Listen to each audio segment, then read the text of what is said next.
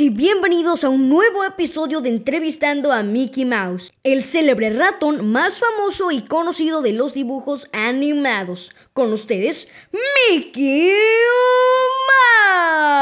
Mouse. Gracias, mi querido público. A lo largo de la historia de los mágicos parques de Disney World y Disneyland se han desenvuelto un número considerable de rumores acerca de diferentes cosas que ocurren dentro de sus instalaciones. Nosotros nos dimos la tarea de recopilar los más relevantes y aclarar de una vez por todas si se trata de realidad o de simples suposiciones. Es por eso que el día de hoy veremos mitos y leyendas sobre los parques de Disneyland. Así que pónganse cómodos y vayan por una botana porque esto se va a poner interesante. Sin más que decir, comencemos. Número 10. Existe una habitación secreta dentro del castillo de Cenicienta. Verdadero. Dentro de las construcciones hay una suite que solo se ofrece a huéspedes en ocasiones especiales o como premio por participar en concursos secretos. Y no hay forma de reservarla aunque se pague una fortuna por ella.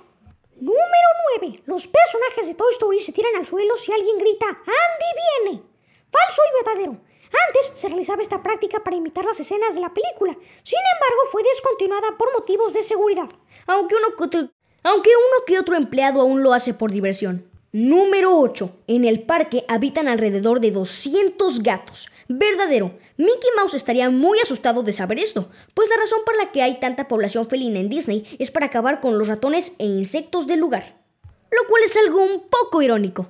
Número 7. Congelaron a Walt Disney y su cuerpo está debajo de la atracción Piratas del Caribe. Falso. Este es el rumor que nos contaban desde que íbamos a la primaria. No obstante, la verdad es que el creador de este mundo de ensueño está enterrado en el Forest Lawn Memorial Park de Los Ángeles, en California. Número 6. Y este es muy interesante. Hay miles de figuras de Mickey ocultas alrededor de los parques. Verdadero.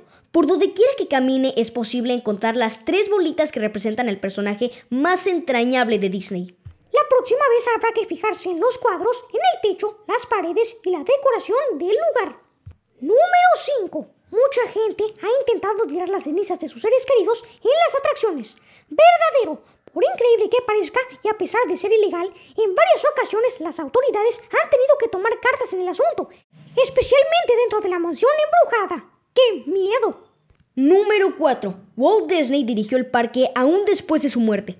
Verdadero. Pero no se trata de un fantasma que literalmente iba a dirigir a los empleados por las noches. Curiosamente, él se dio la tarea de grabar un video antes de su muerte. En el material hablaba con lujo de detalle acerca de cuáles eran sus planes para los futuros desarrollos. ¿Le habrán hecho caso?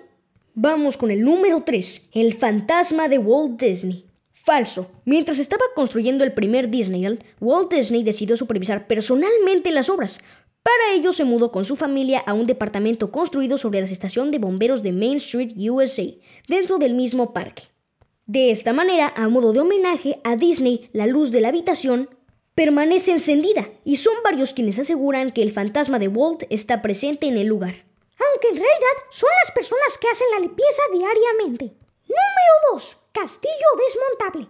Se dice que para evitar las consecuencias de los vientos huracanes, las 10 torres del castillo de Cenicienta se remueven fácilmente. Pero esto no es verdad. Si bien la construcción fue levantada para resistir los fuertes vientos, ninguna parte de ella puede quitarse y volver a colocar en su mismo lugar. Y ahora sí, vamos con el puesto número 1. Muerto de miedo. Cuentan algunos que la mansión embrujada, Haunted Mansion, tuvo que quitar muchos de los sustos por la muerte, debido a un ataque al corazón de un anciano antes de su inauguración. Pero es totalmente falso el hecho de una remodelación. Si su apertura se retrasó, fue por otros motivos. Pero antes de terminar, les tenemos un mito extra. Y es que se dice que el rostro de Walt Disney como parte de la mansión embrujada. Dicen que el rostro de Walt Disney es uno de los bustos cantantes de Haunted Mansion, pero esta leyenda es falsa. Sucede que uno de los cantantes tenía cierto parecido con Disney y de ahí la confusión. Y ahora sí, amigos, esperamos que les haya gustado mucho este episodio.